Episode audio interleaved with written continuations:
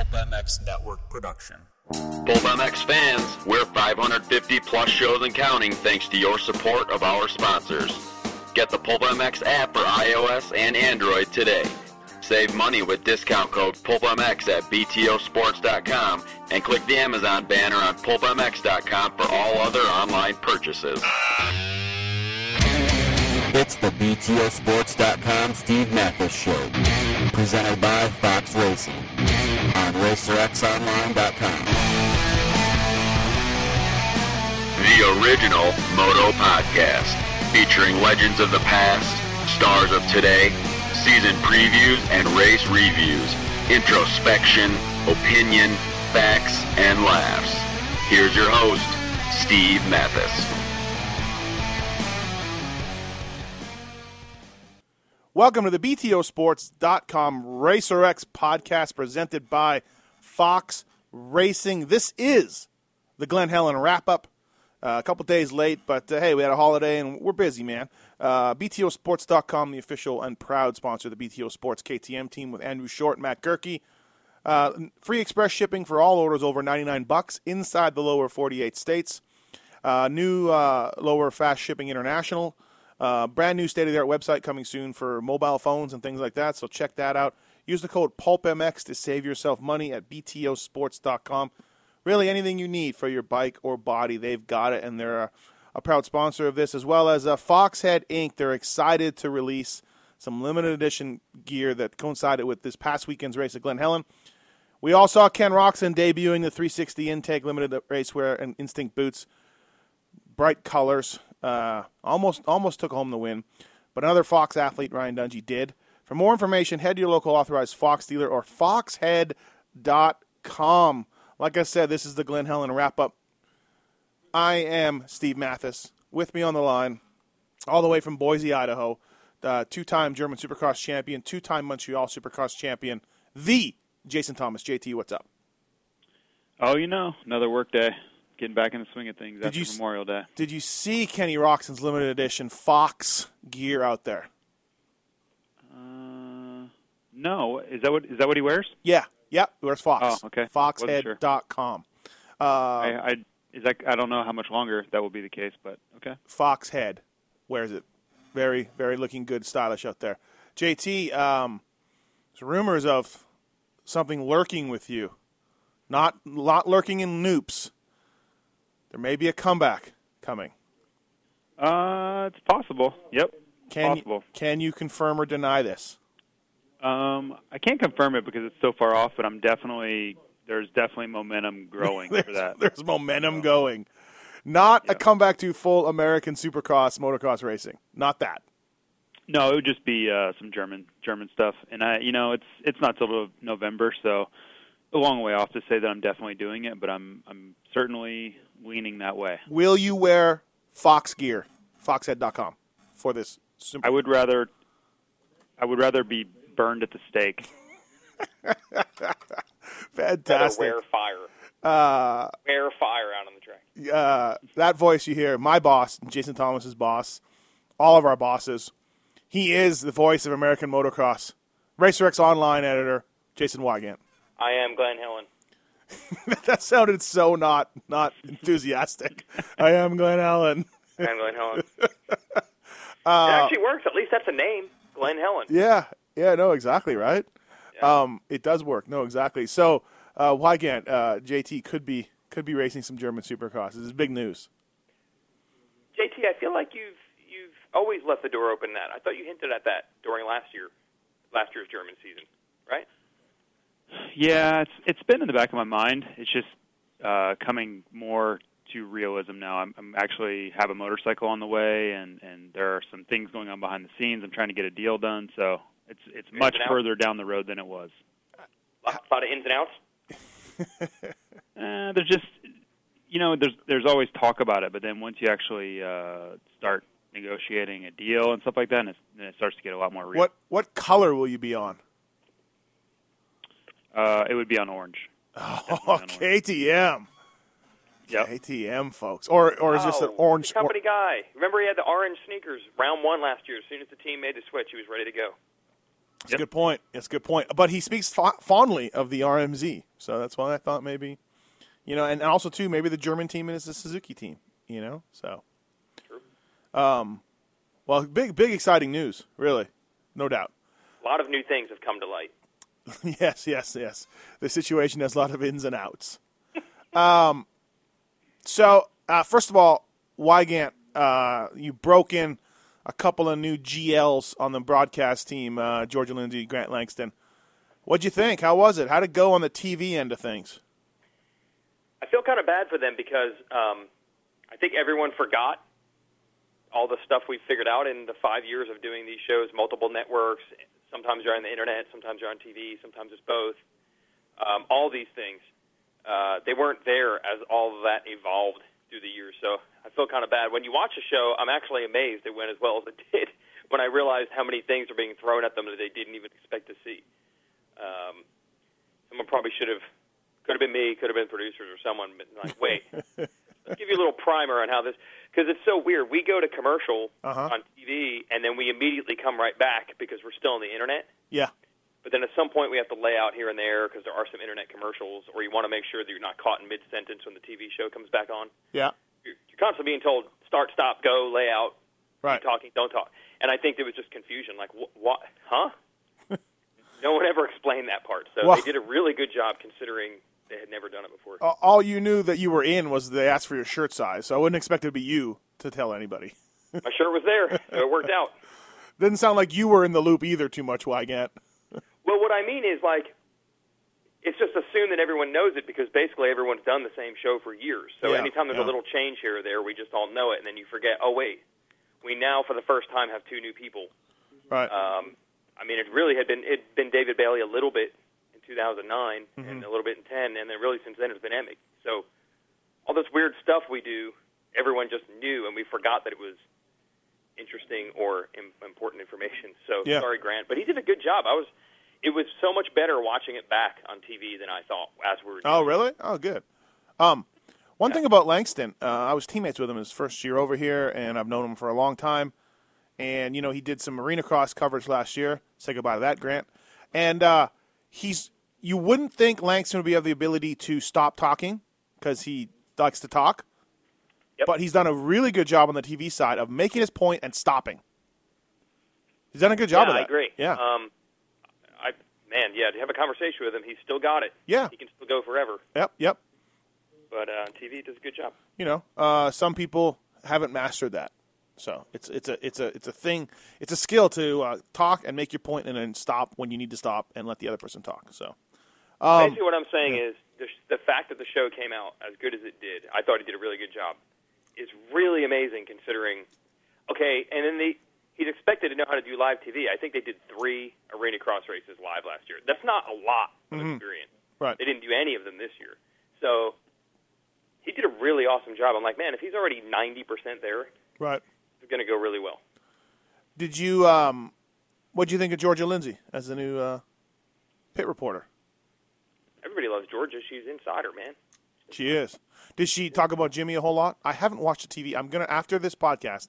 I'm gonna sit down and I'm gonna finish my observations column. I'm about a quarter of the way through, and I'm gonna put the TV show on and watch it. And I still have not watched it as of Tuesday. So I've watched it three times already. Wow. that's awesome. I, I need. Wow, JT. So how was Georgia, JT? Did she just Uh, talk I about? thought she was good. did she just talk about Albertson a lot? This guy named Albertson, 77. No, she was good. She jumped in uh, at certain points. You know, I I know we discussed it earlier. Um, I think she she will get better. She had a, she had a couple little, small, you know, tiny oversights, little mistakes. But I, if you're not as informed, I guess, as we are, as as involved as we are, you probably wouldn't even know. But uh, she's going to be better, and she's going to get it sorted out, and and I'm sure she'll get more comfortable. But overall, I thought she did a great job. Uh, that's good. Um, I feel bad for the relationship with Jimmy because I think she, I'm not even joking, during lunch, after practice, she said, Has anyone seen Jimmy? Does anyone know how he's doing? like, it's gone too far the other direction. no, yeah, it's good though. It's good to see that she's like that. She's into that. Um, Yeah. JT, you've been uh, pretty critical of Glen Helen track in the past. Uh, but we were back uh, at Glen Helen for the first time. What'd you think? What'd you think of the? The there's a little, still a little super crossy for me, but you know you don't necessarily need that thing. But I thought overall it looked looked pretty good. Um, track was uh, done done it pretty well. I tell you what, when you don't have to ride it, it's incredible. so, um, yeah, I, I really, really enjoyed myself on Saturday. I had a great time at the event. Um, I have been critical of the track in the past. I don't enjoy riding it. I don't feel that safe when I'm out there. But as a spectator, as a pure fan going to enjoy the event, I had an awesome time. I thought it came off well. Um, no, Crowd no was real good. criticism. Crowd was good. Yeah, crowd was good. I thought Yep. they still need to work on uh, uh, getting in and out of that place. At seven o'clock, it was still backed up when I went to go leave. Uh, depends on where you parked, but yes, I agree. yeah, no, I parked it right, you know, as close as I can. I got there at six thirty. Yeah, it, it seven. So. really it was just they were emptying the certain lots, Mm-hmm. and if you were in a the correct lot, then you got right out. If you were further towards the track, then you were obviously waiting like we Yeah, were. yeah. I, I I turned. I hung a Yui and went right out of the track, and had to go Yep. past these road closed signs and your trespassing signs and and stop Mm-hmm. signs. Uh, I had to go a little off road, but I ended up in this subdivision out on the other side of that hill, and I zipped right onto the 15. It was awesome. It was my best move all day, without a doubt. Well, no, my best move all day was getting a VIP to the W Wheels uh, VIP thing with the air conditioned uh, uh, tri tip slash uh, f- uh, prime rib room. So Air conditioned. yeah, yeah, it was air conditioned too. Wow. But you couldn't see much from inside the building, so I didn't stay much time. I didn't spend much time in there. So Gotcha. yeah, but uh, that was probably my best move. My second best move was hanging that Yui and going over those those things. Um, so uh, yeah, Weigandt. Uh, so TV show was okay. You're happy with it. Everything. Uh, it was good to get your pipes back. Uh, get back into the uh, swing of things, I guess. I've said it over and over. This is I've had a lot of different gigs at these races, but this is by far the most fun. Like I can't wait to do do it again. And then when the season's over, most people are like, "Uh, get this thing done." Yeah. I'm bummed. I, I hate having to stop doing this. Like 12 weeks is not a lot. Um, Yeah, can we get a word of the day back in? A lot of tweets requesting that. Really, huh? People liked Yeah. it. I think people liked it. I know it was. I like it too. I think it, it keeps uh, it, it gives a little involvement to the fans. I like it. I, I want to start doing it again. I'd like to. Can yeah, it's a little wink wink action, you know, to Oh, yeah. to all the fans that listen to these shows and Honestly- yeah, I think it's really cool. when he squeezed it in a couple years ago, I mean, my phone, I mean, it was all caps, all exclamation points. You know what I mean? Like very excited people out there to uh, to know that what was going on. So let's let's let's let's throw this thing in again. Let's try to All do right. it. The only, the only one I feel bad for is I think a lot of them, a lot of the suggestions are actually from Ping. They were, yeah. I think the whole idea was from Ping because his TLD team did it on the podium. Um, So let's do this. We'll come up with one this week. But in future weeks, if we are unable to secure Ping for the podcast, could you at least call Ping and get him to leave one sentence on your voicemail or something with the we could do a drum roll. Let's Yeah. do Ping's word of the week or something and just drop the audio in. Yeah, we should do that. Yeah, yeah, Yeah. I agree. It, no, it was it was full credit to Electronic Ping on that one. Yep. Um, you never did get in Sperm Whale. You never did. That'll probably be his first request then. Unfinished business. I mean, I don't know where you would have squeezed it in, but you somehow got daffodils or something in there, or daisies or something. So, yeah. Well, uh, sperm whale. I think. I think he had said maybe the the shape or size of a jump, perhaps. I don't know. Okay, let's think of a word. Can we shape. go? Can we go? Uh, let's go with uh, something easy to start off week two. The week week two of the races, week one of this contest. It's something something easy. Something like uh, you think you can get the term baked beans in there? Give her a shot. Baked beans. I mean, you can refer to the camping. You know, you can yeah. So It's the old west, really out there. yeah, That's the yeah. staple. All right, baked beans. That's your that's your challenge, and uh, we'll go forward from there. Um, all right, so let's get talking about the racing. Um, all you jackasses on Twitter, I love you jackasses that you know, okay, look, I've been critical of Jeremy Martin, no doubt. Um, same thing with with Josh Grant. We've all talked about Grant and the way he is. When Jeremy Martin and Josh Grant win the motos, and it's good for them, and it, they rode fantastic, and, and props to them, and we'll get into that more. And you guys tweet me, "Hey, big mouth idiot, look at you're gonna get blocked. You're all gonna get blocked." When when when you say to me, "Looks like Josh Grant shut you stupid moto media people up," you're gonna get blocked because I, I get it. I get it that you're going to say that to, to us or to me, it's myself. Um, but then please make sure you tweet and recognize all three of us and myself when we get things right. We never seem to get those tweets, do we, people? We don't. We don't get those ones. Hey, Matthes, great job on Kyle Peters last year. Don't get those ones. Don't hear that. Uh, yeah, you probably won't get those. Uh, hey, Matthes, Valentin Teillet, smooth and style and speed. Didn't get any of those, you know? So I'm just saying, people, if you're getting blocked by me, it's because you're being an idiot when things happen. That's all. That's it. Uh, so, all right, now we can move on. I've got that off my chest. So, uh, very I think busy. what's unfair about it is if you pick, I guarantee you this guy will have one good race from uh, now Yeah. to the end of the dawn of time or whatever. It's Yeah. not a fair fight. Yeah. Like, I mean, if they really want to talk trash on Grant, you could say, well, how were the previous 17 Supercross races? How did they go? Well, that's just You know what. I mean? And I'm, not talking trash on Grant. I'm just saying in general, like when a guy has one good race and people are like, see, he's really awesome, you'd be like, but the But- bulk of it has been bad. Yeah. Say that. The No. same thing with Davalos. The Davalos argument is the same. No, uh, but these idiots don't realize that. And That's look, what I'm saying. Like, you, your Valentin Teillet pick is terrible. Do not hang your hat on that. I'm blocking you. I'm blocking you on Oh. Twitter. I'm blocking you. I'm just saying, like, it's not fair to one guy has one good race No, and all of a I sudden know. it's like, see, I told you he's awesome. I know. We know Josh Grant is fast on occasion. That's not the argument. But you're like, yeah, exactly. I'll, I'll, it, it just pisses me off. It- you, why don't you guys go listen and go read other forms of Moto Media? Go listen to other Moto Media podcasts. Oh, wait, there are none. Okay, no one else has figured that out. Or go read other Moto Media sites where they say nothing. They say nothing. They say, they say Josh Grant had a tremendous day at Glen Helen. It was great to see him up front. And then when Josh Grant sucks balls, they go, Josh Grant had a so-so weekend. No, no, no. He sucked balls.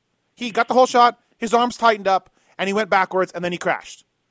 So you can read Moto Media and listen to Moto Media that say nothing except for just basically perform oral action on every rider.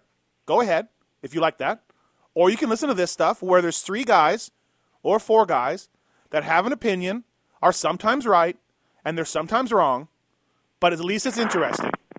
So go ahead. Push stop. Go check out that other motor Media. All right. I'm better.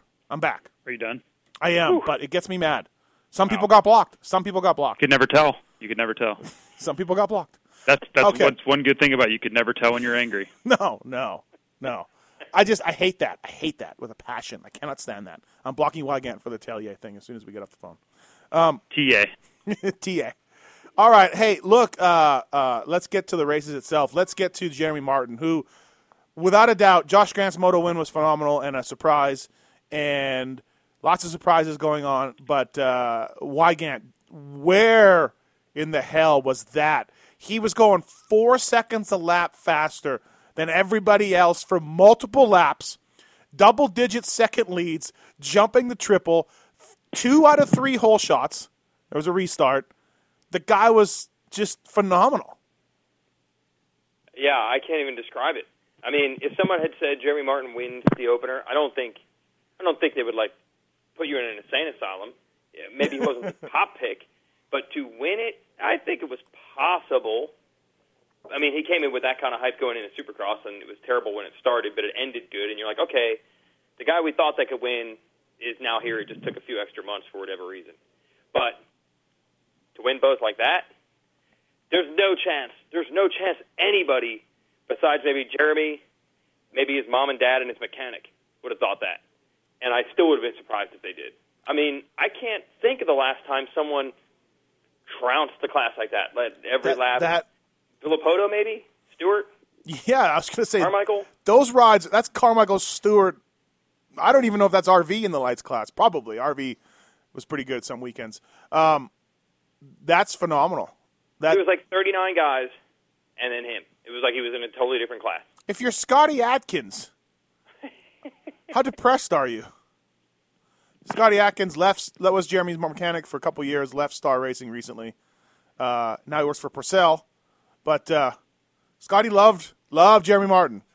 So I think. I have a uh, hypothetical.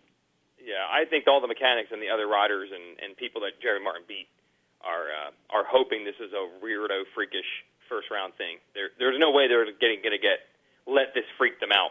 They have to at least pretend. well, Ah, it's just the opener, no big deal. I mean, wh- JT. So, like, can we see another one-one? I mean, is this a ride where the kid just comes out of nowhere, just lays it down?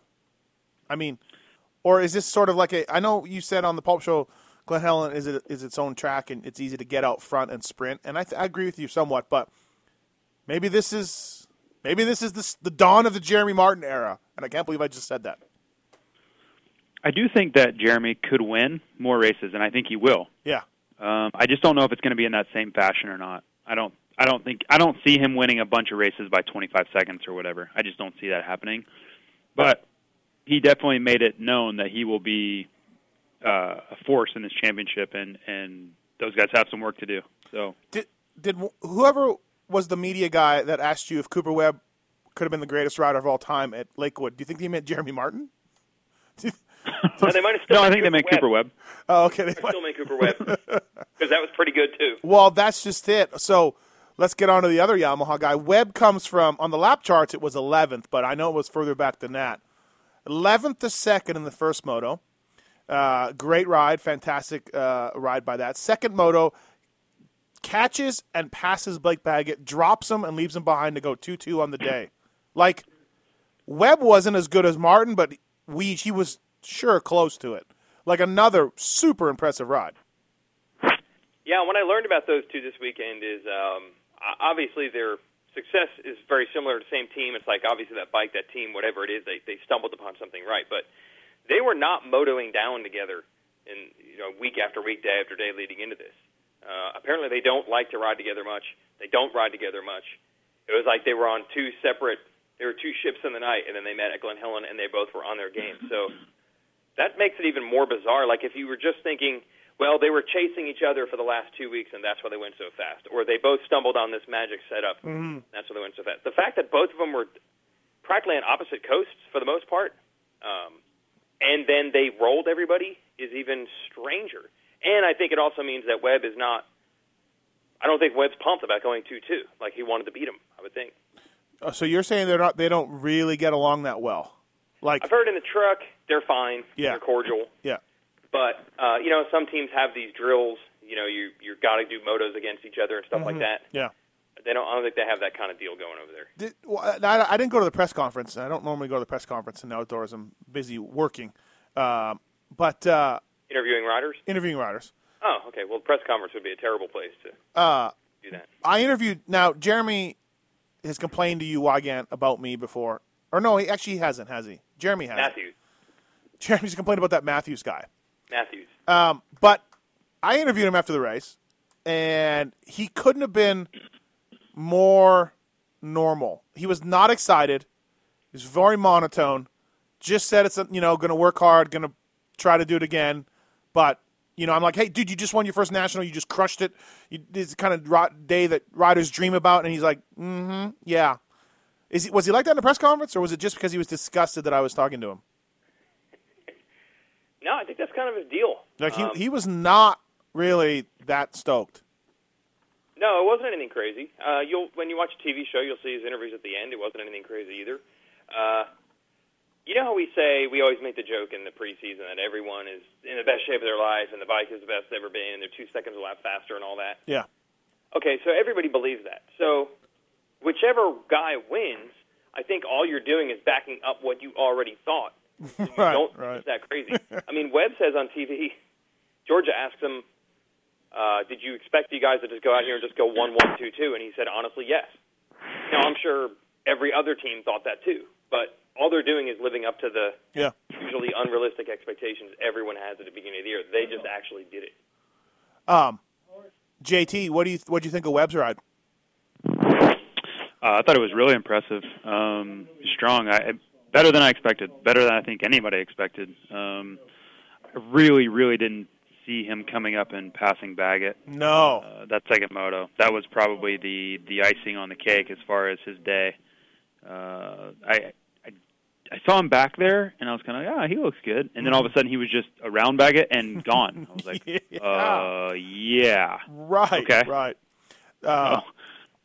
Yeah, I mean, obviously he his ride got overshadowed by Martin's dominance, but man, Yeah. great day for him as well. 25 national wins between Pourcel, Baggett, Wilson, and Musquin. 25 national wins. And they went uh, 4, 5, um, 8, and of course Wilson 12. So the kids, I don't know if Cole Seeley's a kid or not, but the kids really stuck it to those those guys. No one else had any national wins. All those guys. those- Apparently, uh, apparently Musquin had a dislocated shoulder. Yeah. Saturday morning. Yeah. You guys hear that? Yeah, and then his So- knee also is still not. He's been four months since ACL, and we saw James. What did James? What was James at Glen Helen in 08? Four months. But I believe it was yeah three But- and a half or something. but still, okay. So that's James Stewart or whatever. But Marvin is not coming back as fast as that from an ACL. So he's still. I talked to Frankie for a while, as mechanic afterwards. Um, but uh, it was certainly. Look, we've all taken shots at. Hold on, hold on, hold what? on a second. What? Four months? That's That what. can't be right. That's what Frankie told me. Yeah, That can't told be me the same right. Why can't it be right? But because he he, I thought he got hurt before the season even started. Mm, maybe not. No, he's supposed to do East the whole time. So maybe it was sometime getting ready for East. No, because he was going to race a 350 at Anaheim 1, and he got hurt before that. Okay. So Frankie So- Frankie is I mean- saying that uh, Well, that's over five months then. That's like almost six months. No, I don't know. Okay, well, I don't know. Take it up with Frankie. I'm just I'm just saying it, Okay. the numbers are off. That's all I'm getting. Frank at. I'm not saying it's anybody's fault Frank Latham. JT is calling you a liar. So make sure you Doing the math. make sure you tweet him. Tell him that. Um. But am I am I right about that? I mean, it just seems like that's. I thought he got correct. hurt. I thought I thought he got hurt. You know, sometime on the West Coast. But if I don't remember the 350 at Anaheim one plan ever. But maybe Weigandt could be right. No, we did a we did a Monday comment with him when he won. Where did he win? Geneva. Yeah. Yeah, and that he got back from Geneva. We talked to him, and that was the plan. And then it was like a week or two later that, Okay. that was off. So that's probably like December. So it is a little weird. Okay. Frankie, well, you heard us. Well, maybe maybe he tore his ACL and then they waited for surgery because they were thinking, should we have surgery? Should we let it heal? How bad is it? Et cetera, et cetera. You know what I mean? They don't just because you tore your ACL doesn't mean you rushed into surgery, right? I, just I don't feel, know. I just Okay. feel like no. I feel like they made an announcement that he was out. Okay, all right. Well, we'll take it up with Frankie this weekend. Um, Well, you do that. I'll be busy, but We I uh, just think the numbers are off. hey, we've all been critical of the Star Racing program over the years. They've certainly had their fair share of bumps and bruises, and Yamaha as well. Uh, Yamaha, uh, but full props to them. New bike, new 250F. Uh, they had a rough Supercross season for the most part, um, but hey, we won two, and Pourcel looked looked pretty good. So good to see. It's not good to see no Geico or PC on the podium. It's not like good like I'm pumped or anything like that. But for the sport to have two star guys and then a uh, then a Troy Lee Designs guy on the podium, Weege, it's it's a good thing as far as giving these other guys a little bit of lifeline and giving them some hope.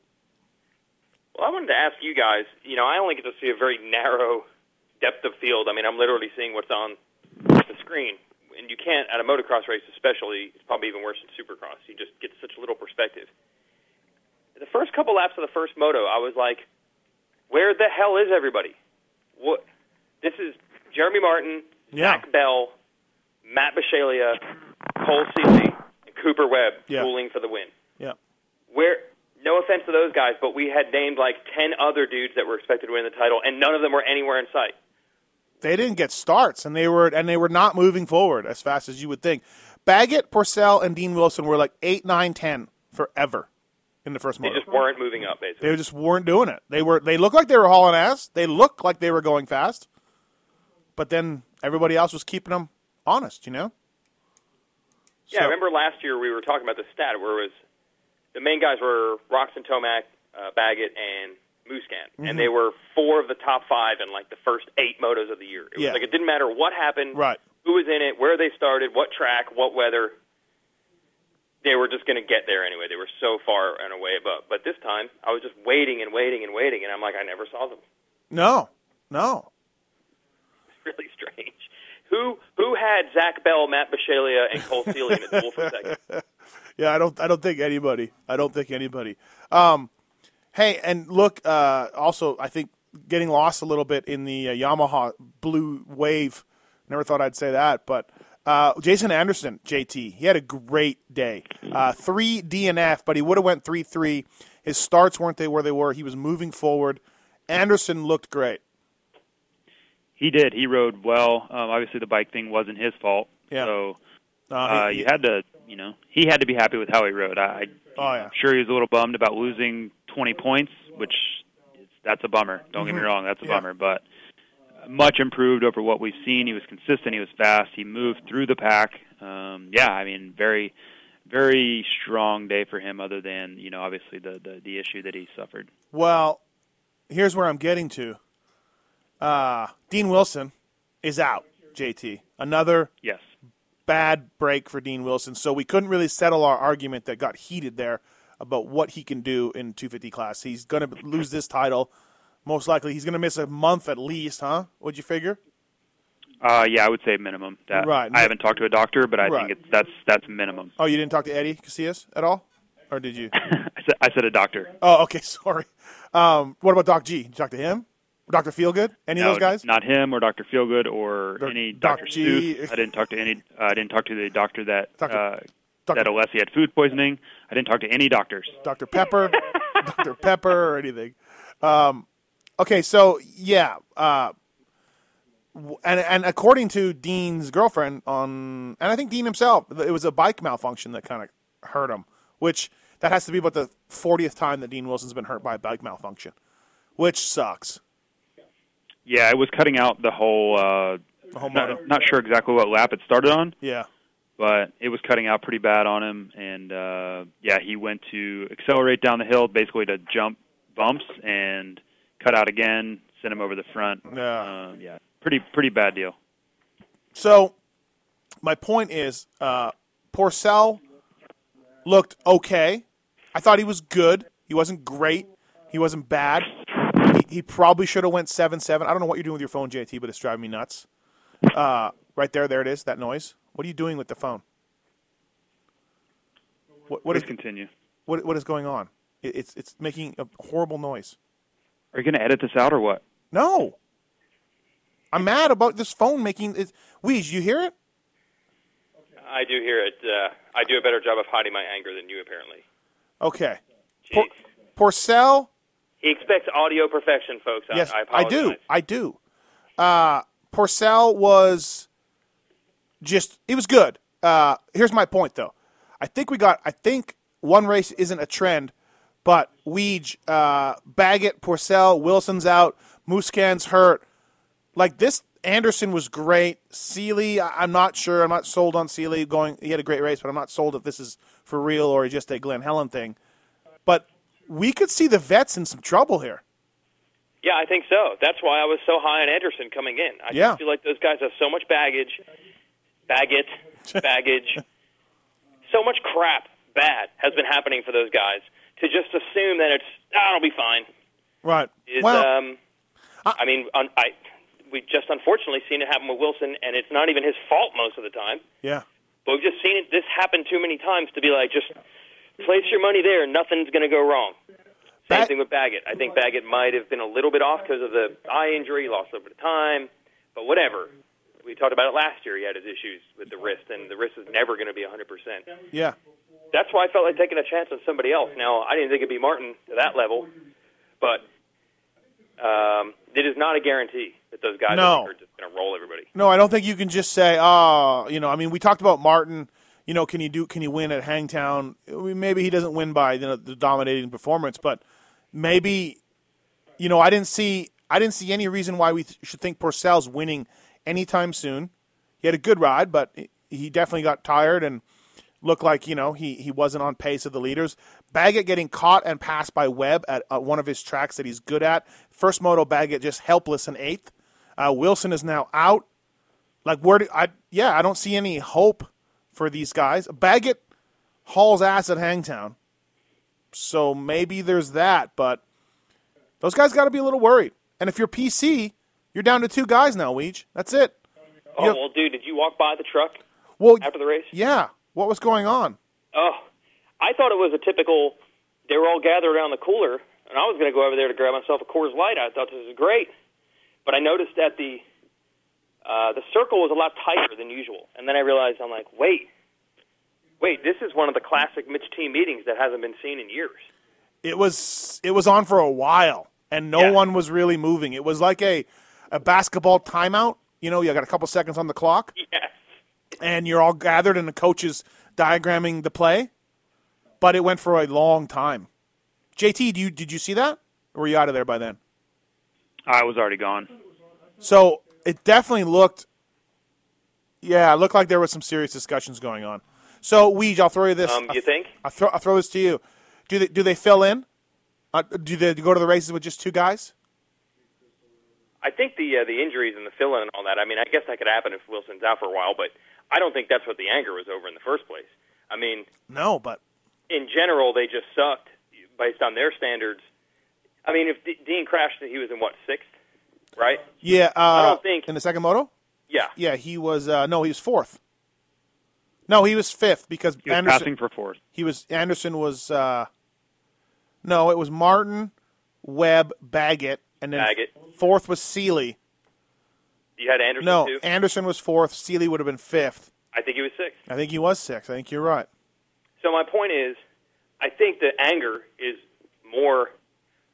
At no point were our guys really showing what we thought they would show. Like Hill had a crap day, Baggett didn't have the. I mean, I think a lot of people just figured, oh, it's Glenn Hill and Baggett's just going to go one-one. Just stamp it, done. Give him the bread plate right now. Not even close to that. Right. Wilson was okay, but I mean, this was when he won the title. What was he on the podium? Like 23 to 24 motos. Yeah, or twenty. going to be a yeah. pair of sticks or something like that. Yeah, yeah, So- yeah. Wilson even not hurt. It was a so-so day for him. You would have never thought Wilson was just going to go six-six. No, no. So I think that's where all the anger is. As far as yeah, I mean, an hour they did lose. They have had four of six riders now out with injury, which is horrible. But uh, I think the anger and the attention right now is just on the general. What's the problem here? And uh, so, okay, so JT, you were one of the ones. I think we all agreed, but I think you made the statement that Blake Baggett leaves Hangtown with the red plate. Do you still feel that way? He's 17 down of Martin. Like, can he? You know, d- does he? Yeah, it was it was a little underwhelming. If he goes one uh, one at Hangtown, which he could, he hauls ass there. Good, but- absolutely could.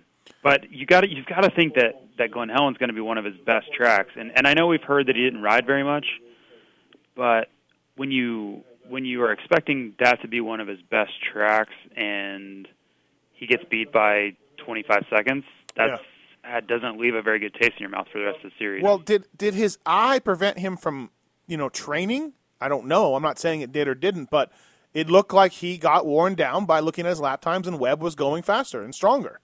So, yeah, but there's no replacement for riding. There's Okay. just not. I don't care how much you train. all right. well, that's that's why I don't train. So, Well, ri- riding shape is a totally different Yeah. kind of shape than you know Um, a bicycle. Too bad Bogle went down in the first lap of the second moto because he rode well. He uh, he got fifth in the first moto, and uh, Bisceglia rode well. The Geico got Osborne got hurt. It looks like he may be out for a bit. So the Geico guys are as, depressed as the PC guys, but maybe the expectations weren't as high on the on the on the Geico guys. But I thought Bogle was very good. Weege. I mean, Yeah, I think he's close enough. Where I mean, I, I think we do have to remind people that, especially the first year, the first race of outdoors, but even the first race of Supercross, often has weird things happen. It's like everyone's playing a guessing game to a degree on their setup and their preparation and all that, and then some people they guess they guess right and some people guess wrong. I mean, we've seen crazy things happen at the first round that do not happen again throughout the rest of the year. So Bogle came Bogle, you would leave and be like, that was good enough. Bogle came from 29th to 9th.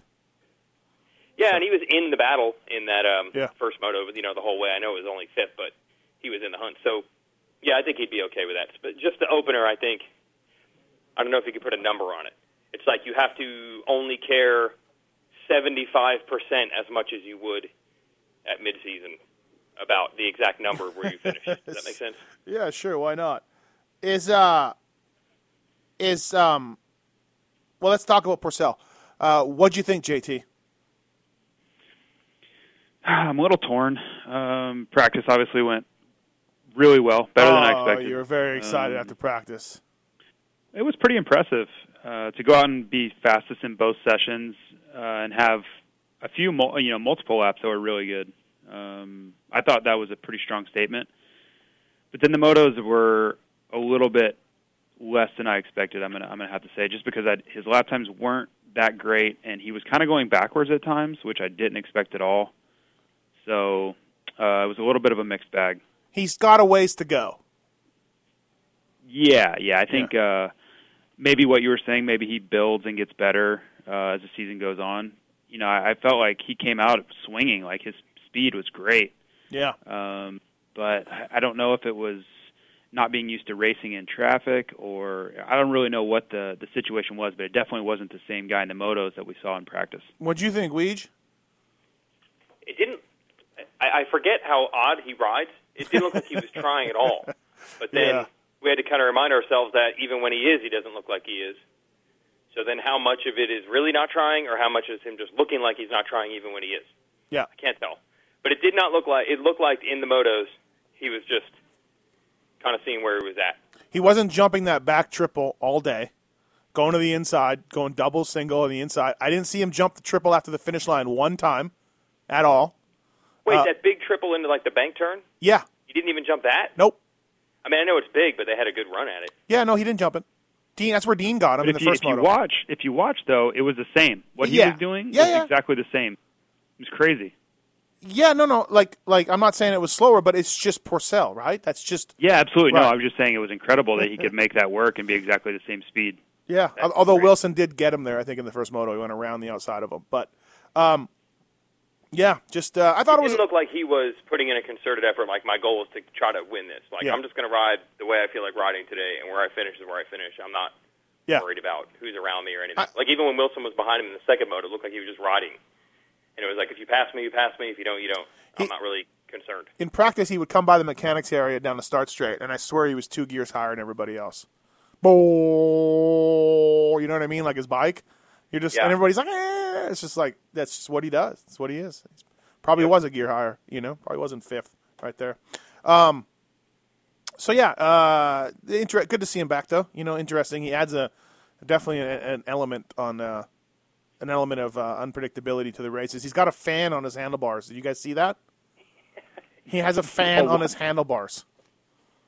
Check out Like a little, uh, A a little- little man, like a someone leading the uh, fan club. What are you talking about?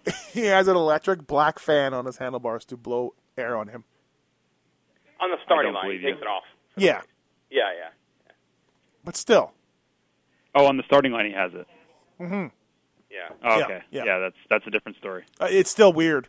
It's still if weird. you're if you're one of the other riders and you're like, well, man, one thing about him though, did he used to have problems in the heat? Is he maybe maybe I don't have to worry about him so much? That will not make you think otherwise.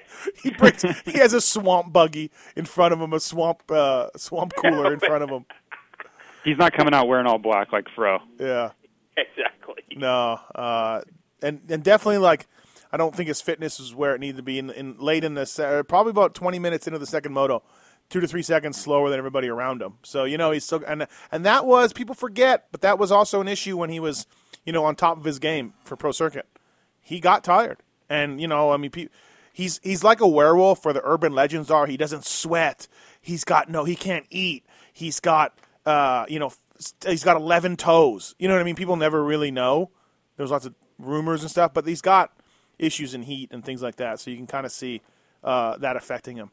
Um, we're 43 minutes in, and we haven't talked about 450s yet.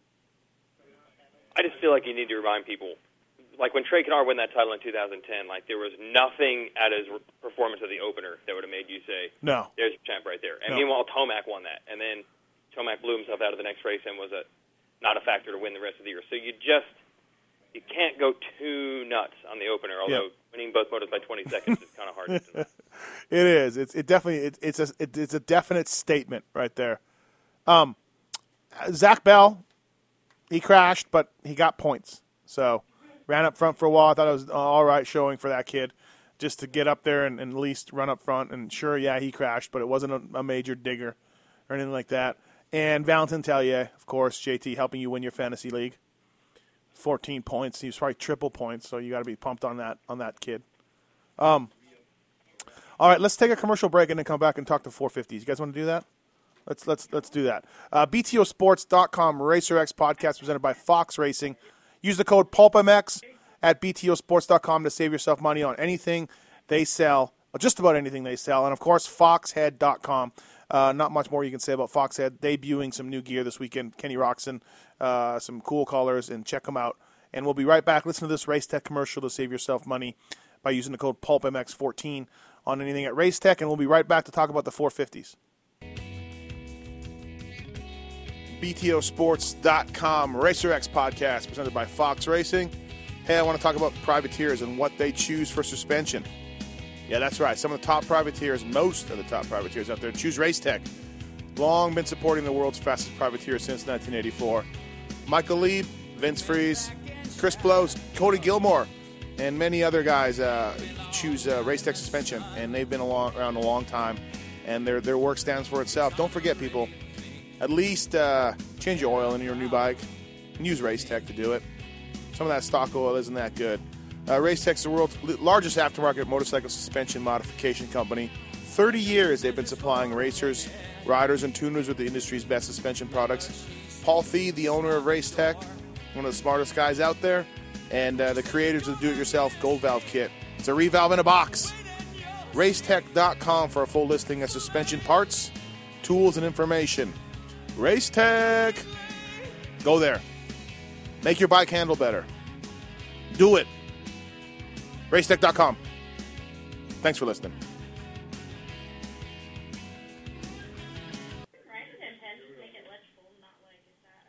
And we're back on the BTOsports.com RacerX podcast show presented by Fox Racing. 450s. Uh, Weigandt, let's start with you. Uh, Josh Grant. Let's go, Josh Grant. That was that was something else, and that is why, folks. That is why Josh Grant will continue to make money racing professional motocross. Right there. Yeah, that's exactly it. I mean, it's a page out of Josh Grant's book. We've seen that exact thing so many times. But if you if you do it one year and you get a ride, if you do it the next year, you're probably going to get a ride. So you can't buy that kind of speed. Well, you can. But there's- you can buy it. It costs several millions of dollars. Yeah. And there's only about four or five options. Yep. So he leaves you with another option to potentially get it on the cheap. I was underwhelmed last year with his. Did he get second or third at Elsinore in that first moto? Second, right? Or third? Third. Did he get third? Third. I was okay. He led laps. He got third, and then he couldn't make the start of the second moto. I was not impressed. Like you can't do that as a professional motocrosser. And people were like, oh, he's got the speed. He ran. Uh, It, it didn't matter to me. This, but this ride was much much better than that. With the first, first of all, so he held on to get first, and then not only did he, uh, you know, make the gate for the second moto, he crashed. It looked like he was going to pull off. He pulled in the mechanics area. He straightened his bike up. He went off the track again, was way back, and came back to get 15. So, honestly, this is going to sound really stupid, which you guys are ready for that from me. But I was almost more impressed with the second moto than the first moto, JT. No way. No, The absolutely not. Josh Grant would have quit a lot of times.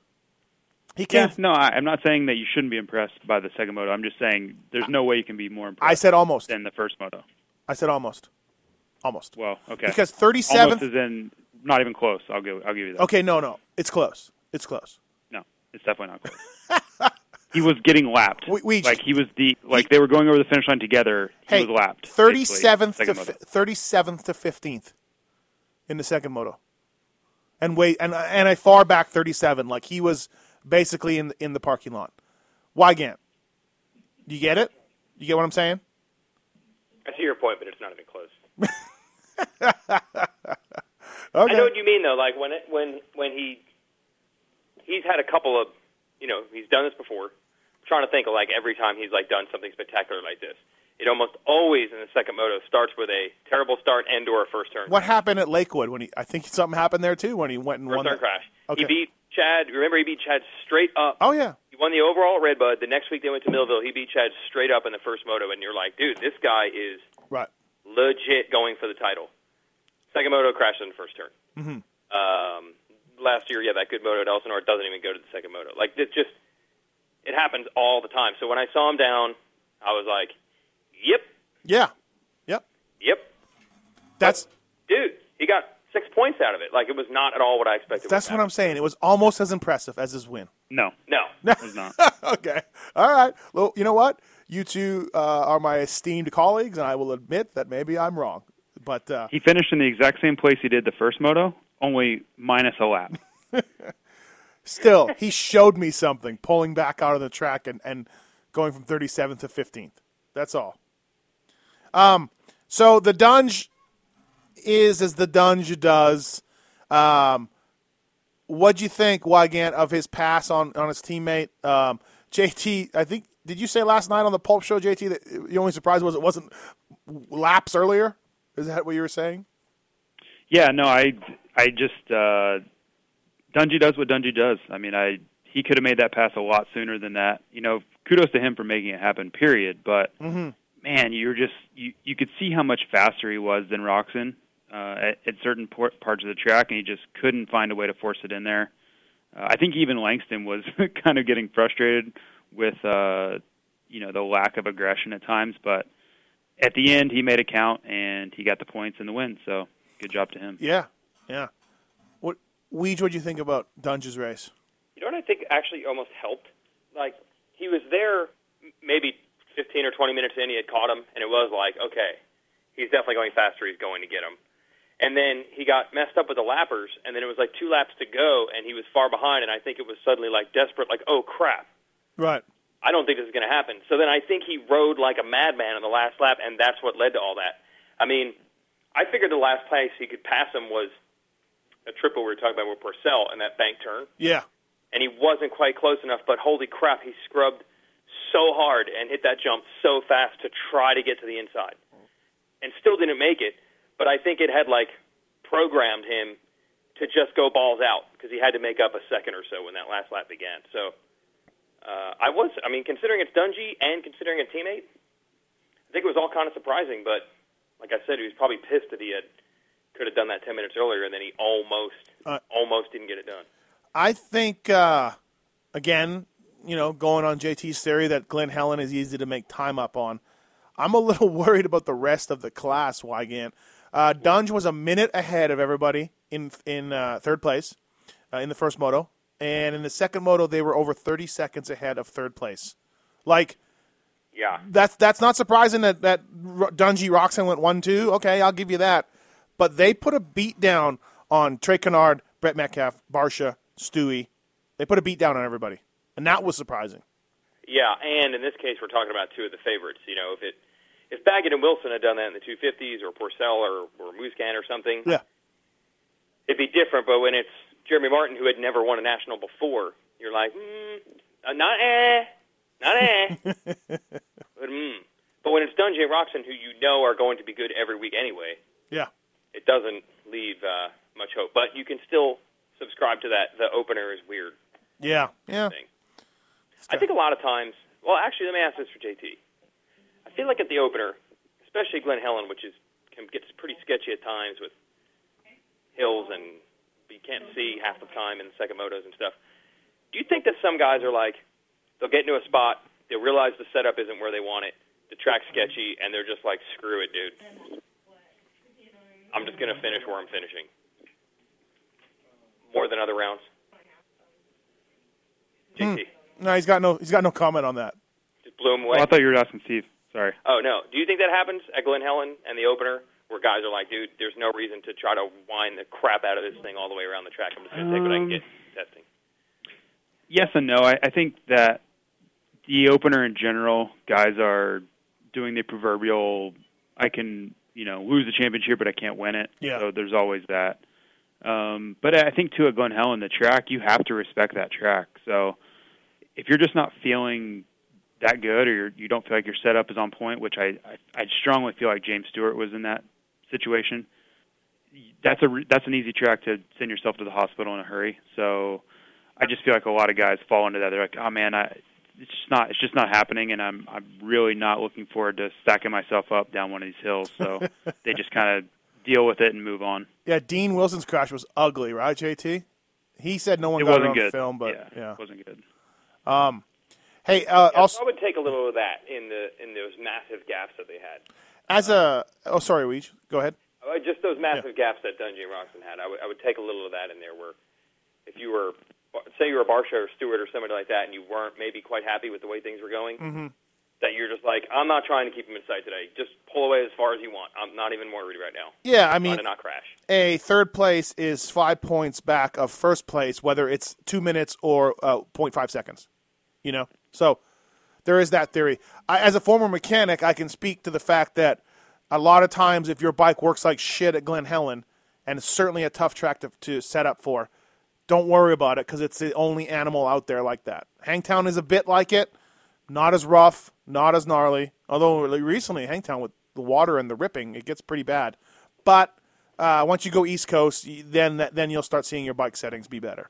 So, um, what did we think of Stu, uh, JT? You're, you're, you mentioned you don't thought, didn't think his bike worked very good. It didn't look that great. No, um, I was watching. I was on the downhills uh, that side of the track, and I was watching pretty close, and it didn't look that great. It looked like, honestly, it looked to me like he was avoiding bumps, um, which is a great theory, but it's hard to go fast. Yeah. you know, at world world class pace doing that. So that was the kind of the vibe I got. Is he wasn't thrilled with how his bike was set up, and he was trying to avoid the sections that would get him into a lot of trouble, and therefore he was kind of losing time uh, in those Wow. sections. But like you said, Glen Helen is um, probably the toughest track you could ever have to set your bike up for. And I know I know you spoke to John, Johnny Oler about that, and and I agree very much uh, that if you set your bike up specifically for Glen Helen, you're probably going to hate it for the next 11 races. So uh, you just try to find something you can work with, um, something that's rideable, and and then just know that your bike's going to get better from there on out. But having said that, JT, he goes six six. Like, don't you? I have more Yeah, respect it for. I, it wasn't great. I have more. sure. I have more respect for Stu. That okay? So his bike wasn't set up. He's still better than a six six. You know what I mean? Like, Well, he would have been too if he wouldn't have run into Canard. It would have been better than six six. yeah, I guess.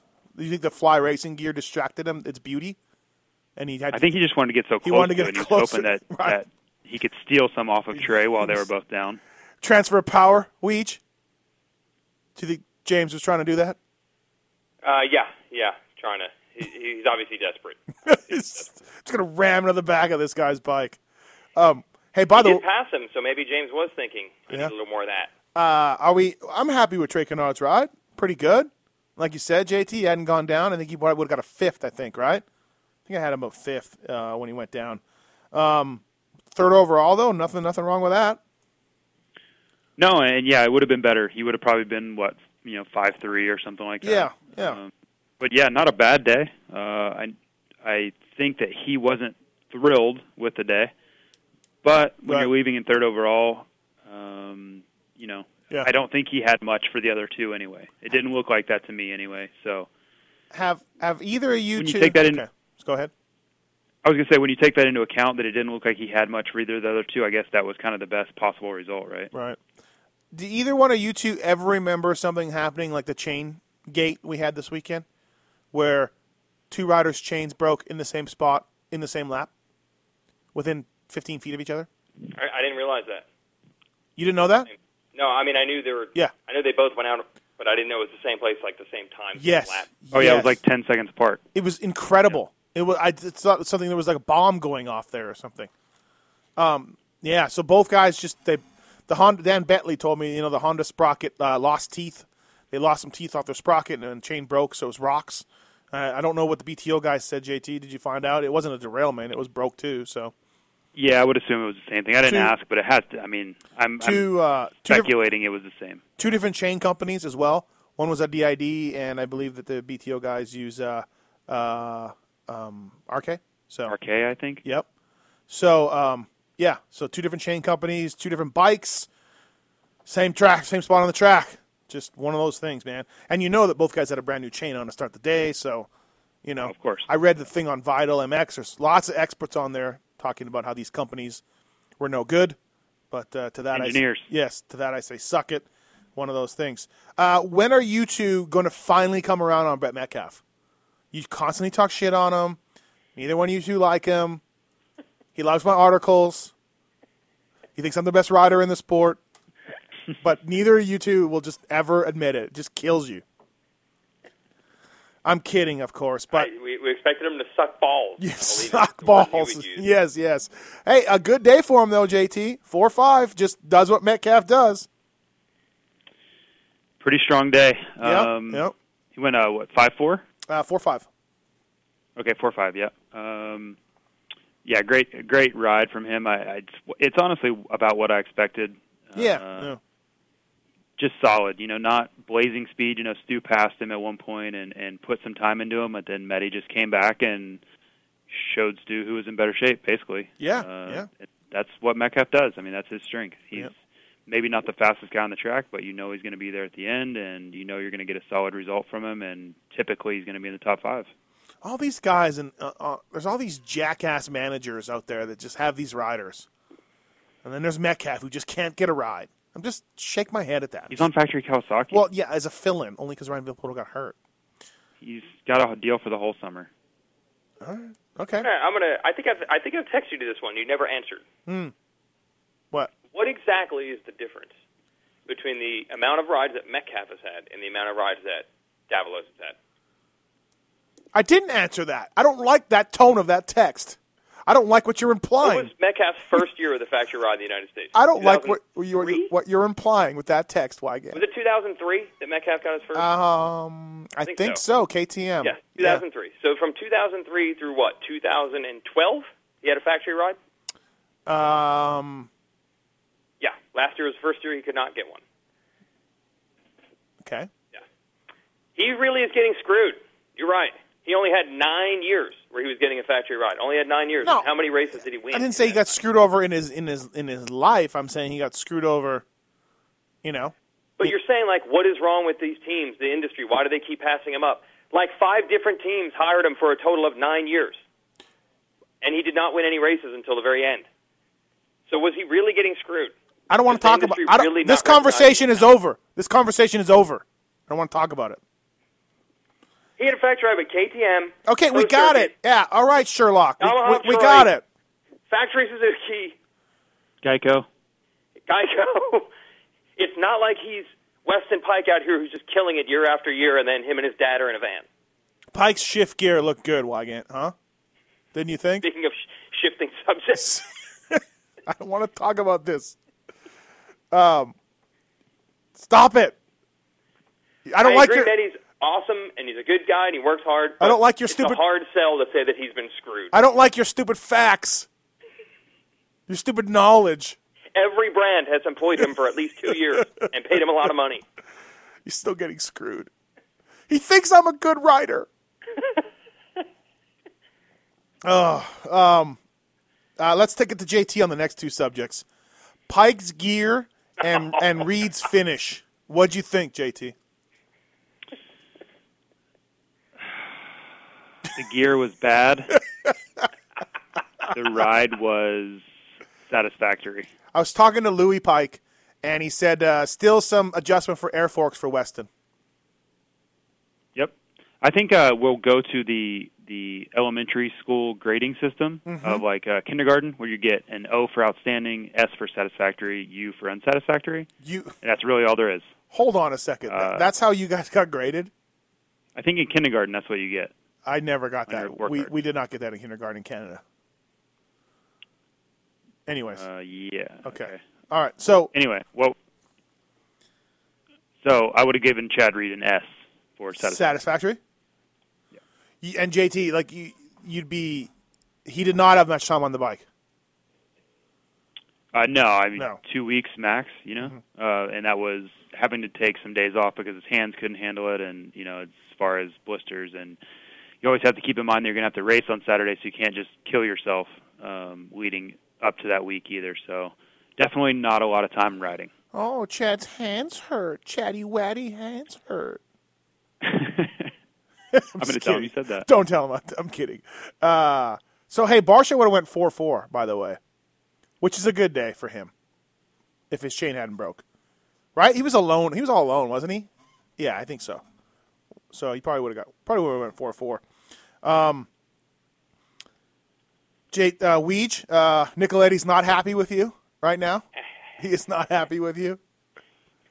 We're all going to be in trouble. You, you revealed to him that there's this epic group text between the three of us and John Knowles from Scott. You revealed that. He Now all he's got to do Well- is grab one of our phones at some point, and it's done. so uh, fired. he Nicoletti watched the Racer X motocross preview videos we put out. And in one of the videos, I don't remember this, but apparently I was begging him, just Phil, don't crash. Stay off the ground. Don't crash. And then he told me afterwards, so you know what I did, Matthes? I went out on press day and I just ate crap. And I said, I know. Weigandt texted me that? And then he was looking at me like, huh? And I sort of blew it without really realizing it. And I'm like, oh yeah, yeah, yeah. Weigandt said, Phil's down. Don't worry, Phil crashed. Don't worry, Phil crashed. just, as press day was starting, but he stayed up at Glen Helen, went 11-11. and he and he he does not like that place, that track, or anything. Uh, remember, Noel said he was working with Phil to, to, so Phil stayed more positive. Knowles, Noel said that. Noel of said all people. Noel said he was working with Nicoletti to be more positive as interviews. Well, I got news for you. That has failed. That experiment is over. Done. I feel bad for Phil because he got that good start. Uh, it just wasn't working. Uh, I mean, he said he had stomach cramps or whatever. He had to go to the bathroom, and he doesn't like the track. Whatever. It was like not the time to get that start. Right, right. Those guys were all over him and then just blowing by him, and I just felt bad. How about the? What a day for Yamaha! And look, Yamaha's always been affiliated with Glen Helen in a way. They've always been a big sponsor. They've had at every national, the Yamaha dealers have a special area. There's something. Is it a Yamaha hill or what is it? Is Yamaha braking bumps? There's a there's a there's a section of the track named after Yamaha. Yamaha braking bumps, really? What it, whatever it is. And Who wants the braking bump sponsorship? Um, Not a chain company. yeah, really. But anyways, they've always been affiliated with with Glen Helen. They were back, and in a way, Yamaha was back again. We've given them shit, but good starts by Phil in both motos. Grant got the holeshot in Moto One. The Yamaha, the 250 guys we've talked about. It's good to see Yamaha still alive and well, still figuring it out. It's good. I mean, JT, the the power on the 450 of the JGR guys. I mean, we've been saying it all Supercross season. The bike looks fast. Yeah, I think both bikes proved their merit uh, with your engines, uh, the 450 and the 250. Uh, it was it was fairly easy to see that they they have their engines figured out. We have a problem on the score sheets. Weigandt, uh, can you please let MX Sports know? Yep, What's the problem? Kyle Chisholm is sponsored by Jeff Ward Racing, DNA, and Kawasaki. Oh my God! None of none of those companies pay. um, I do have a Jeff Ward story though. Oh, do you? Okay. Yeah, yeah. Um, Wardy, the consummate racer championship guy. I saw Josh Grant's dad on Saturday morning, and I'm like, what are the odds that your kid gets one of the holeshots today? I think that's a pretty good chance that out of that Talladega home track, whatever, he's going to get a holeshot. Yeah. And he's like, oh, I think he's going to get two. I think he's going to get two. I think it's going to be like Hangtown 2004 where he just holeshots and checks out. And then Wardy was standing there and he just goes, yeah, I'd rather just start second and win the race and then win the title. Just wah, wah, wah. I mean, it's just Wardy, like, right. he's 53 years old, but he's still gnarly, still thinking about. Yeah. Yeah, I think we we were talking in the press box of uh, I think it was Houston. Remember, he's sitting all by himself Yeah. in the corner, and uh, I was like, I think you're more nervous than Anderson. He's like, I just like winning championships. Yes, Wardy. yes, you do. Um, you know who? You know who one of those guys is in danger of getting blocked, like I spoke about earlier, was uh, is Kenny Watson, our, our beloved friend Kenny Watson, who texted me and said, "Boy, you guys ate crow about Tedesco." And and, I, and I'm like, we talked about this on the Pulp Show a little bit. like he got ninth. He rode well. Good job by Ivan. What did we say he'd be? Twelve to fifteen? Like were we? He went 13-9. It's not like he just blew us all away. But Kenny's one of those guys. No, I was actually impressed. Yeah, it's good. Where did he? I. I thought it was good. Where did he start in the second moto? He uh, let me see here. The first lap, he came around pretty good. Oh wait, that's 250 class. He doesn't ride that anymore. Hold on. I think our argument on Tedesco is, will he go through all 24 rounds healthy? Well, JT was saying, you know, he's a 10th to 15th place guy, and uh, I'm saying you can't Yeah. say that we were incorrect after round one because our point wasn't that he sucks at riding. Our point Yeah. is that he gets hurt a lot. came around So, came around the If first you lap. want to text us after Utah when he does all 24 motos healthy, which he hasn't done in a long, long time, then we will be proven wrong. came around fifth in the second moto, so not not not so bad uh, off the start, anyways. And and he looked, uh, he held it. Well, you know, he's not a fifth place guy, but he still held it pretty pretty together to to finish in the top ten. Oh, he rode good. Um, about it. Yep, Andrew Short, JT, uh, broken chain the first moto. Second moto, he ate crap right in front of Chad. So bad day for Andrew Short. Yeah, typical Andrew fashion. He was totally fine. At the end of the day, Yeah, yeah, smiling, yeah, yeah, laughing. right. Um, but yeah, know, it wasn't. I think he was happy with how he rode. He he said uh, a few times to me, and I heard him say to other people. I think you as well that he he felt great. Like his felt like his speed was good. He was passing people. So I think he was just trying to look at the silver lining of it. But on paper, it was a atrocious day. Clearly, Yeah, I think he was happy for Jeremy Martin than Jeremy Martin was for himself. Um, uh, Albertson seventeen seventeen.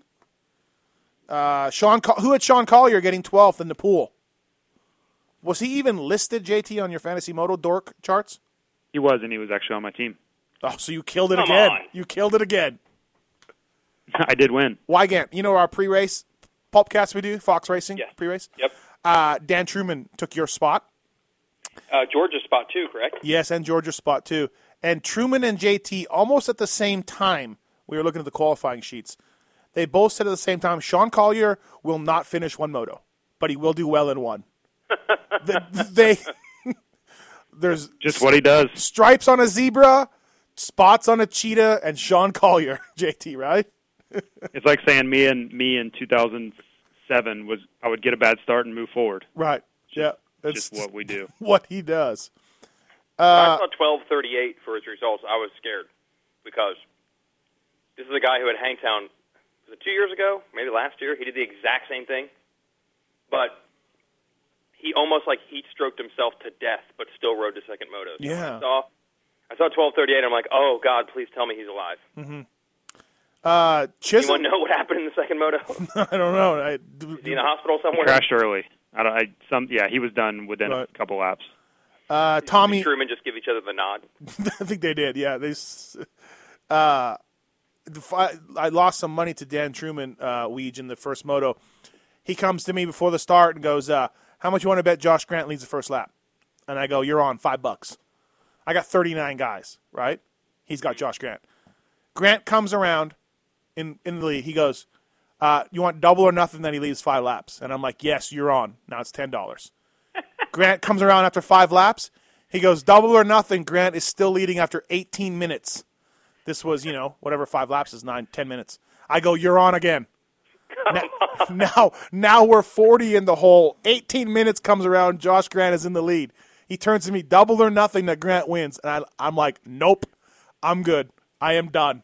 I'm cutting my losses. So it Would have been eighty dollars. it, it would have been, but I, I cut it at 40. I was just like, okay, I know when I know when to say when. See, this is why you're blocking people on Twitter. Like you have this much anger over the Josh Grant performance.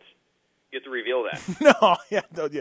it's okay because forty bucks him doing this. Good. I won another bet for twenty off the same guy, so I, I'm only in the hole twenty. But uh, um, yeah, it was uh, it was something something else. Um, I that's what I was saying when I was talking to Grant's dad. I just felt like, oh, that crazy first turn, first race of the year, everyone's just going for it. Mm-hmm. Who's probably the most likely to grab the holeshot here? I forgot to think about who was happy and living in the now. I blame myself. I only blame Had to myself. be at that point. I only blame That myself. was your downfall. It was. Who's happy and who's living in the now? Josh Grant. Of course he's going to lead. So, anyways, um, how's Chase Stallo feel about Tommy Weeck? Is he okay? Are we okay with that? Do we build on that? What do you get a 14th? Um, No. 14th? Uh, yeah, 14th in one moto. Yeah. That's pretty good. And Chase his other guys, PJ, Peter Peter Larson. Oh, PJ Larson. Yeah, PJ Larson was there. I like PJ Larson. Yeah, he, he did okay. 18th. Yeah, JT, you, coming off the couch and you get top twenty international, you're doing all right. JT, you also had Cyril Coulin in your pool, did you not? In your fantasy moto. I did. Yes, did you I just pick the JT's fantasy moto? Ta, Tellier, Collier, Shell- Coulon. Oh, come on, Jackson Richardson? please. So you just go with these guys that are triple Blake points. Savage? Did you pick any rider that was like a name, household name? No. But now you don't get any Uh, points. Chis- Chisholm Chisholm would have been the uh, the closest to The that. big- the biggest- Chisholm was the highest, uh, like on the totem pole. So Coulon didn't get any points though, so you got nothing. No, I got double points both motos. Oh, so he doesn't have to score points. No, no, he was a red handicap uh, 18. So he had to get So 38. 28th, 28th oh, or better. Yeah, 20, 28th or better. No wonder why you won. Picking these guys.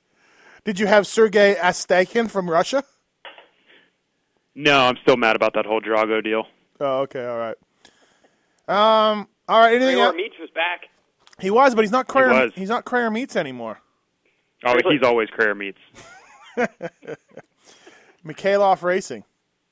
Crayer Meats is the stench you can't wash off. Uh, remember when we made him a logo for it with a drumstick and everything? And we made stickers for him, and, and we had the drumstick and the stickers and Crayer Meats. Didn't we find out it was like an an unopened warehouse in Florida, like the address traced to nothing? Yes. something like that. Yes, a guy went there. A listener went there to the address, and it was just a empty warehouse. Just some sketchy stuff going on. It was a it was a front for mafia their. KGB. There's bags of coke stuffed in drumsticks going across the. I don't know, but it was pretty funny. You're right. I remember that. Um, If you look at that 17th through 20th, look at their sponsors in 450s. yeah. Like yeah. a dry cleaning service, No, no. Jimmy Albertson. a Jimmy meat packing plant. Jimmy Albertson Racing, uh, Weeck Racing, Norin MX, Mikhailov Racing. That's all you need to know. That's it. Howell Racing, Lewis Racing. Crimea. Crimea. I mean, Hey, did you guys see uh, Dirt Candy uh, got new gear? no. Yeah, he did. He had new gear. I saw it in practice. Candyman. Candyman. Yep, got new gear. So I was pretty pumped. on that. Candyman was looking sweet. Did you have anything to do with that? I don't know. I need to ask uh, Keith if I did. Uh, I know he talked to the regional guy and everything else, and the regional guy thought that he got him gear, but then that that Candyman only liked certain colors. So No kidding. yeah, It shocker. only comes in two flavors. That's right. Well, um, all right, we need to get Chisholm's sponsors changed, and can we get the and also on the um, on the list? I'm gonna get Chisholm some new numbers. Did you see the numbers? he got them for the They were motos. horrific. He I got- texted you guys about this. Yeah, he got a new set for the for the motos. He he only had those for practice. They were looked so. They were electrical tape. They looked so bad. Horrific. He bought them at Malcolm Smith Motorsports. He said they're the only ones that they had. And then they were like, they were so far apart. They were like They were. eleven with like Yeah, three feet of space between the ones. it's a good point. Never mind the way It looks like he was like 101, and then the the sign up people told him, "Nope, we got a 101. What what else can you be?" He's like, "How about 11?" Uh, after the race, I asked Alex Martin when he was standing by Phil. I said, "Where's the good Martin? I want to talk to him. Where's the good Martin?" Poor troll. Probably never going to talk to me again. Oh well. Uh, you alienate the only Martin that likes you. I know, right? uh, listen to Phil and him talk. It's pretty funny. So Phil liked it. He retweeted my comment about that. Um, Cunningham is going to do the whole series. By the way, keep people are wondering. Motor Concepts. Michael Alessi did not race, and sweet Jesus, the theories Weigandt that was going around about that. Oh. Well, as always, they can't be subtle about setting it up. I think five times between Thursday and Friday, Mike told me, "Yeah, just not even sure if I'm going to race. Not even sure if I'm going to race." He just kept saying it. Before, okay, before the USADA meeting. Yeah, Thursday uh, press conference, one o'clock. Okay, The USADA meeting wasn't until Friday at three. And I'm like, "Hey, man, what do you? Uh, what's the plan here?" I don't even know if I'm going to race. Really? Yeah, depends on how I feel Saturday morning. Just depends on how I feel Saturday morning. Well, I mean, you could probably do really well. I'm like, what if you go one one? Are you just gonna? Are you still racing Canada? He goes, well, that's easy to say. That's not easy to do. I mean, I don't know. I don't think David Coombs likes me, and I don't even know if I should race. It's just a warm up for me anyway. It doesn't matter. Oh, so, Then they go out and ride.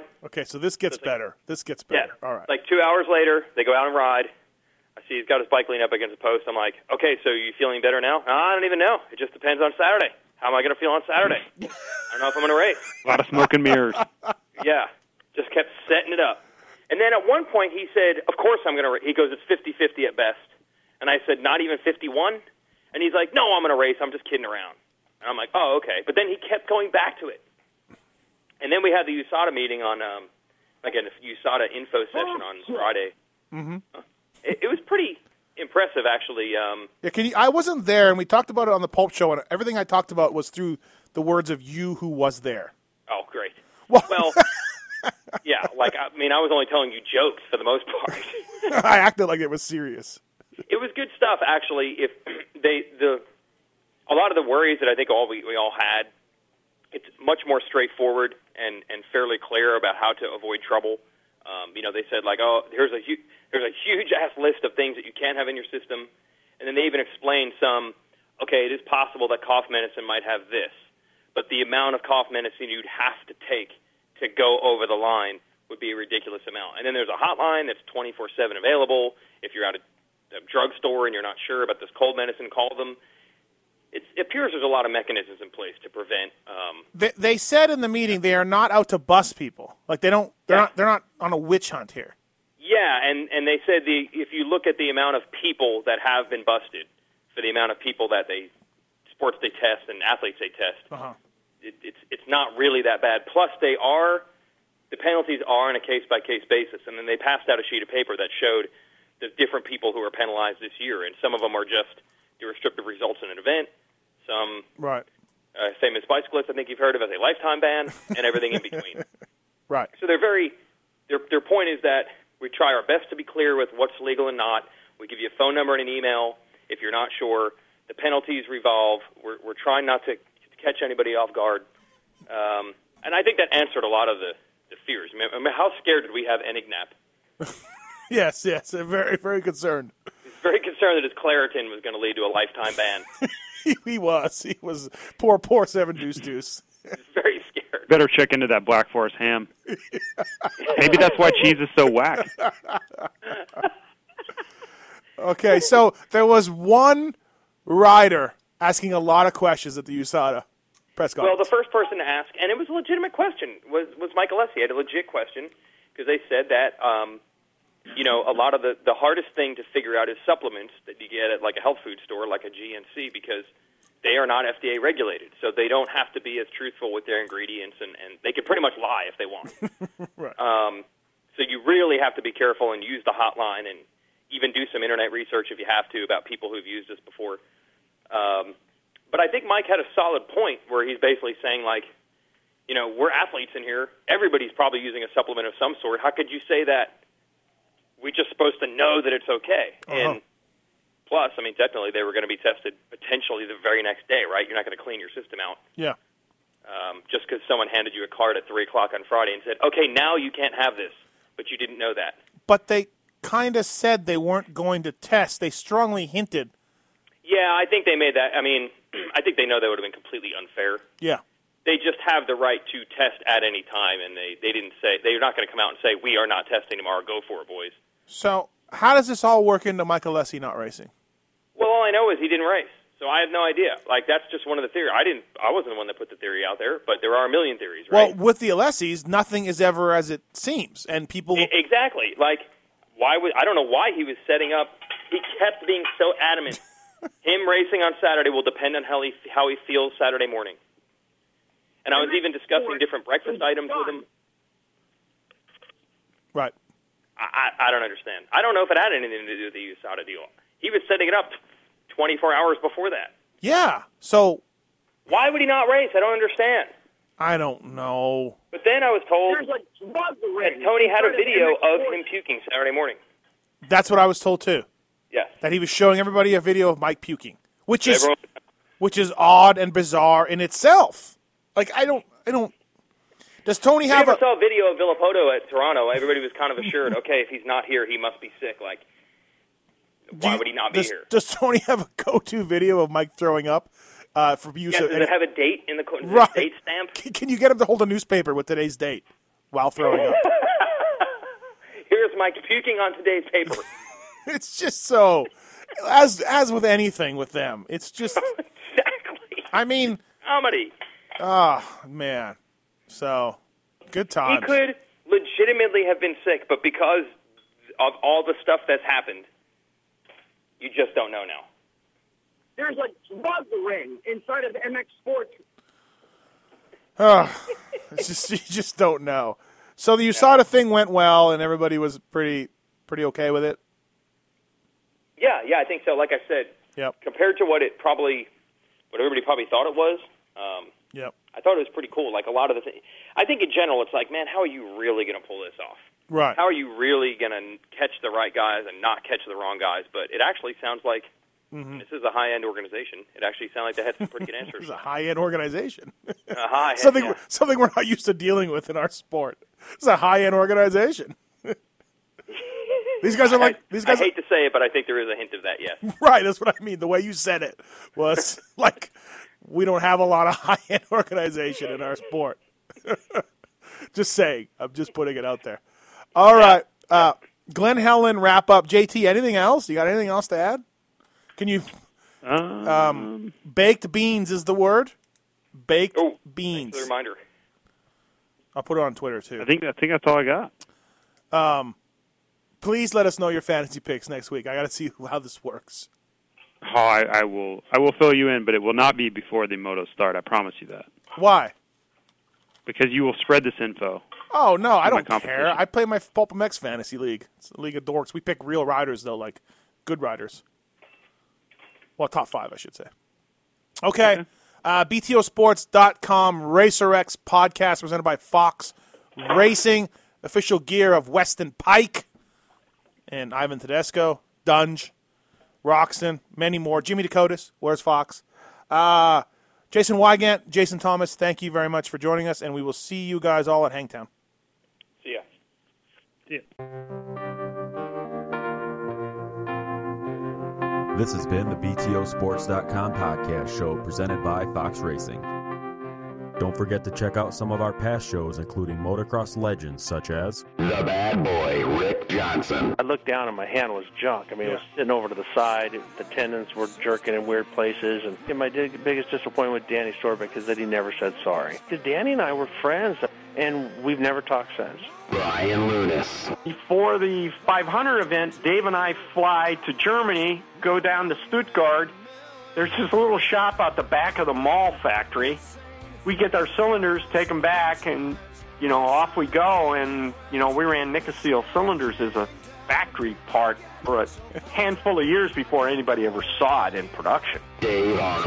And, and McGill was all, you know how he did the big pancake thing, and right. and he's got the thing. He's completely laying on the gas tank trying to miss his tree. I mean, he would have gone even harder, jump farther if that tree hadn't been, you know, if, if it hadn't been there. The Hurricane, Bob Hannah. I love the guy. I don't dislike. I think he's the greatest competitor this sport ever had. That absolutely 100% in my mind. I firmly believe that statement I said about these modern day guys in Switzerland or Holland or Belgium on 45 minutes on the same bike. You're not beating Roger. Are you crazy? They're not doing it. If they think they're so much better nowadays than they were in those days, they're fools. They're different bikes, different times. The Beast from the East, Damon Bradshaw. it got to the point to where I didn't want to leave home.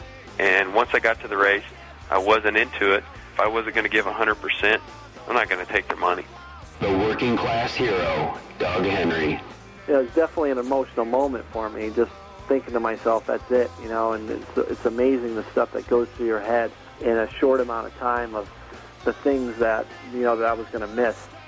The Dogger, Ron Lechien. Until you really open your ears and you want to listen to what they're saying, it's like beating a dead horse. I mean, you know, and I know from personal experience, did anybody ever sit me down? Of course they did. Everybody did. Pro Circuits, Mitch Payton.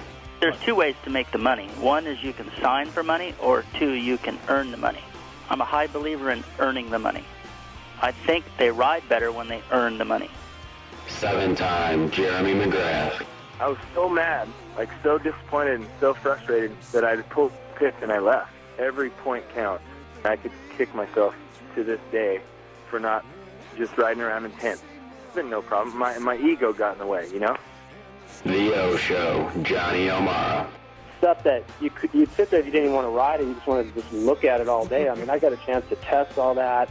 I like that era I was in. I really do.